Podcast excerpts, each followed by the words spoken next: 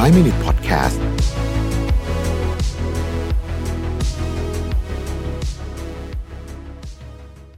สวัสดีครับ 5 minutes นะครับ คุณอยู่กับประวิทยานุสาหะครับ วันนี้เอาบทความจากแบร์รี่เดวิดนะฮะ ชื่อว่า how to recover from a bad day มาคุยกันนะครับ เออไอ้ bad day หรือว่าวันแย่ๆ เนี่ย ก็จริงๆ ก็คงจะมีหลายความหมาย นะฮะบางคนก็จะเจอมาเพราะว่าเจอเหตุการณ์ที่ผิดหวังนะฮะทำอะไรไม่ได้รู้สึกควบคุมเรื่องนี้ไม่ได้นะครับ บางคนก็เจอการสูญเสียค่ะ เจอข่าวร้ายอาจจะเป็นข่าวร้ายกับตัวเองหรือกับคนอื่นหรือบางทีก็เจอเหตุการณ์ที่แบบทำไมฉันถึงซวยขนาดนี้นะครับ หรือว่าบางทีก็เจอหลาย ๆ เหตุการณ์ต่อ ๆ กันก็มีนะครับรถชนเสร็จมาถึงปุ๊บไฟล์ที่เซฟไว้หายอะไรแบบนี้คือ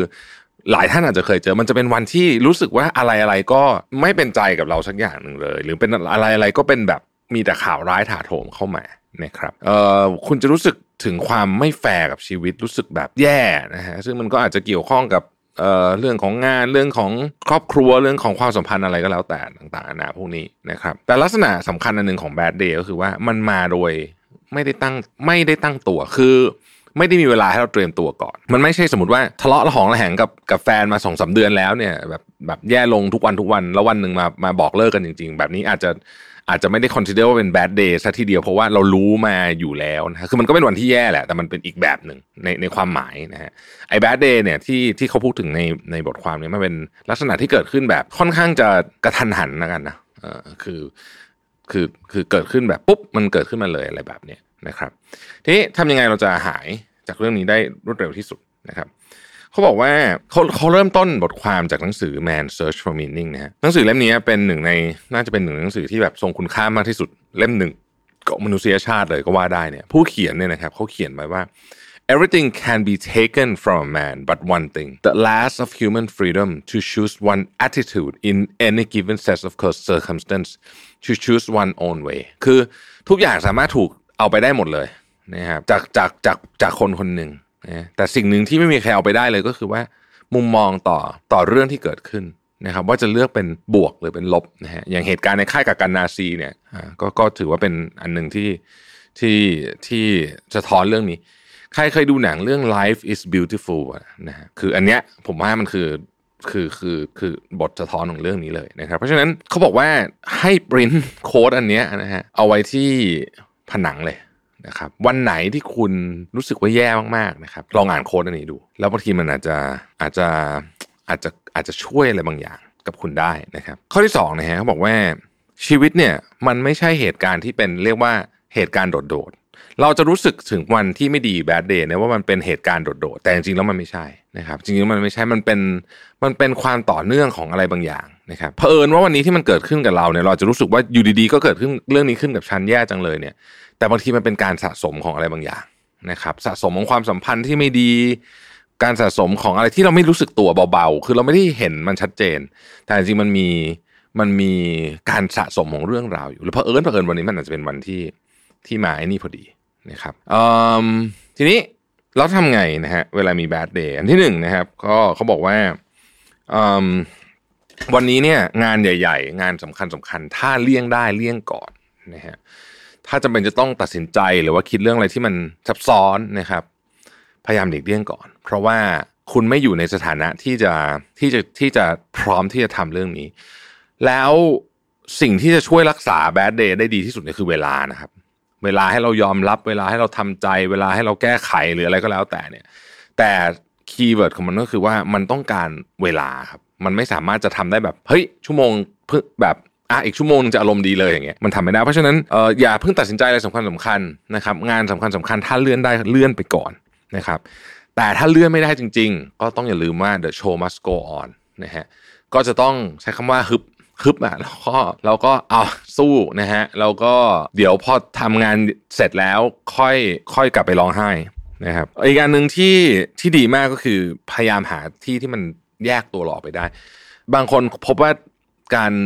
เวลามี bad day มากๆเนี่ยต้องนั่งสมาธิเป็นชั่วโมงชั่วโมงเลยเนี่ยบางทีช่วยได้นะฮะหรือบางคนไปนวดอะไรแบบเนี้ยพวกนี้ก็ช่วยได้นะครับ อีกอันหนึ่งคือโทรหาคนที่เราเป็น safe zone ของเรา อาจจะเป็นเพื่อนเก่าที่ไม่ค่อยได้คุยกันก็ได้นะ หมายถึงว่า ไม่จำเป็นจะต้องเป็นคนที่แบบเราคุยตลอดเวลาก็ได้เป็นคนที่เป็นเป็น safe zone ของเรา แล้วบางทีเราไม่ไม่ได้อยากจะโทรไปเล่าเรื่องแบดเดย์ของเราให้เขาฟังด้วยนะ เพียงแต่ว่าเรารู้สึกว่าเราอยากโทรหาคนนี้เพราะเพราะเขา ทำให้เราสงบได้ในวันที่แย่ๆของเราเอออีกอันหนึ่งก็คือว่าลองเขียนเรื่องราวลงมาดูนะฮะบางทีการเขียนลงมามันช่วยผ่อนหนักเป็นเบาได้นะฮะมันไม่ทำให้หายหรอก แต่ว่ามันช่วยให้แบบเราเหมือนกับเรียบเรียงความคิดได้ดีขึ้นนะครับ หรืออีกอีกข้อหนึ่งที่ก็น่าจะมีประโยชน์เหมือนกันคือว่า ลองนัดไปเจอคนที่เราไม่ค่อยได้เจอ นะครับดูเพราะว่าการการไปเจอคนที่เราไม่ค่อยได้เจอเนี่ยเป็นการเปลี่ยนแปลงสภาพแวดล้อมที่เร็วที่สุด คือเราเจอคนที่เราเจอบ่อยเนี่ยมันก็สภาพแวดล้อมเดิมๆใช่ไหมแต่ถ้าเราเจอไปคนที่เราไม่ค่อยได้เจอเนี่ย มันเป็นการเปลี่ยนแปลงสภาพแวดล้อมที่รวดเร็วมาก เราต้องมีบทสนทนากับคนที่เราไม่ค่อยได้คุยเนี่ยนะฮะแล้วก็อาจจะเป็นอาจจะหรือบางคนไม่เคยเจอกันเลยนะรู้จักกันผ่านทางโซเชียลมีเดียอะไรต่างๆเนี่ยลองไปเจอดูแล้วบางทีเราการเปลี่ยนแปลงสิ่งแวดล้อมนั้นเนี่ยมันช่วยนำพาความสนใจเราออกจากเรื่องเราเองครับไปสู่สิ่งแวดล้อมใหม่ นะฮะเป็นวิธีการที่ทำให้เรา recover ได้ดี ทีนี้อยากจะอยากจะอยากจะปิดท้ายด้วยด้วยเรื่องนี้ฮะเวลาเราเห็นคนอื่นมี bad day อย่าเอามาตรฐานของตัวเราไปตัดสินคนอื่นว่าเรื่องเล็กแค่นี้ทำไมถึงถึงต้องทำเป็นเรื่องใหญ่ด้วย เพราะบางทีนั่นอาจจะเป็นความสุขมากๆของเขาก็ได้ นั่นอาจจะเป็นนั่นอาจจะเป็นสิ่งที่เขาหรืออาจจะเป็นฟางเส้นสุดท้ายก็ได้ อาจจะเป็นอะไรอย่างเงี้ยนะครับ ก็ได้นะฮะผมเคยอ่านหนังสือเล่มหนึ่งเกี่ยวกับเกี่ยวกับ จิตวิทยาที่เขาพูดถึงเรื่องคนฆ่าตัวตายเนี่ยนะครับเออเขาบอกว่าเหตุการณ์ที่ทริกเกอร์การฆ่าตัวตายหลายครั้งเนี่ยนะฮะอันนี้คืออันนี้คือถ้าผมจำไม่ผิดเนี่ยมันเป็นเขาไปสัมภาษณ์คนที่ที่ที่ฆ่าตัวตายแต่ไม่สำเร็จอะคือไม่ตายอะนะฮะแล้วเขาไปถาม เหตุการณ์ที่ทริกเกอร์การฆ่าตัวตายหลายครั้งเนี่ยมันไม่ใช่เรื่องใหญ่เลยนะหมายถึงว่าเหตุการณ์ที่ทริกเกอร์แต่มันเป็นเหมือนกับฟางเส้นสุดท้ายจริงๆ คือมันมีอะไรมาก่อนหน้านั้นนะฮะแต่ว่าพอมันมาเจอแบดเดย์ปุ๊บเนี่ยมันรู้สึกว่าเฮ้ยมันไม่ไหวแล้ว พอดีกว่าอะไรประมาณเนี้ยทำนองเนี้ยนะฮะดังนั้นเนี่ยถ้าเราอยู่รอบตัวเรามีคนที่เป็นมีมีแบดเดย์เนี่ยเราเราอย่าไปตัดสินว่า เอ้ยมันเจอเรื่องนิดเดียวเองสมมตินะฮะรถก็โดนชนแล้วก็ไฟล์ไม่ได้เซฟสมมติแค่นี้สมมติแค่นี้เราฟังดูก็รถชนก็ซ่อมนะไฟล์ไม่ได้เซฟก็ก็พิมพ์ใหม่ใช่ไหมเราก็อาจจะคิดแบบนี้ถ้าเกิดว่าเราอยู่ในสภาวะปกติ แต่สำหรับเขาเนี่ยเขาอาจจะเจอเรื่องที่แบบ มันสะสมมาไม่รู้เท่าไหร่ละแล้วไอ้เนี่ยมันอาจจะเป็นอะไรที่แบบทริกเกอร์เขามากๆเลยก็ได้นะครับเพราะฉะนั้นเรื่องเล็กของเราจะเป็นเรื่องใหญ่ของคนอื่น เช่นเดียวกันเรื่องใหญ่ของคนเรื่องใหญ่ของเราก็อาจจะเป็นเรื่องเล็กของคนอื่นก็ได้นะฮะเพราะฉะนั้นเวลาเราอยู่กับคนที่เขามีแบดเดย์เนี่ยต้องต้องนึกถึงนี้ไว้ก่อน ดูอาการเป็นหลักไม่ต้องไม่ต้องดูว่า เรื่องมันคืออะไร เพราะว่าเราไม่สาเราไม่สามารถตัดสินเรื่องเล็กเรื่องใหญ่ของคนได้ เพราะแต่ละคนไม่เหมือนกันมนุษย์มีความซับซ้อนมากนะครับ แล้วความสำคัญ ของแต่ละคนก็ไม่เหมือนกัน เราจะบังคับให้ทุกคนมี priority เหมือนกับเราเป๊ะอย่างเงี้ย มันเป็นไปไม่ได้อยู่แล้วนะครับสำหรับใครที่มีวันแย่ๆนะฮะผมก็ขออนุญาตเป็นกำลังใจให้นะครับ แล้วก็เดี๋ยววันดีๆมันก็จะมาฮะในรูปแบบใดรูปแบบหนึ่ง แม้ว่าวันนี้เราจะมองไม่เห็นทางออกเลยก็ตาม ขอบคุณที่ติดตาม 5 minutes นะครับ สวัสดีครับ 5 minute podcast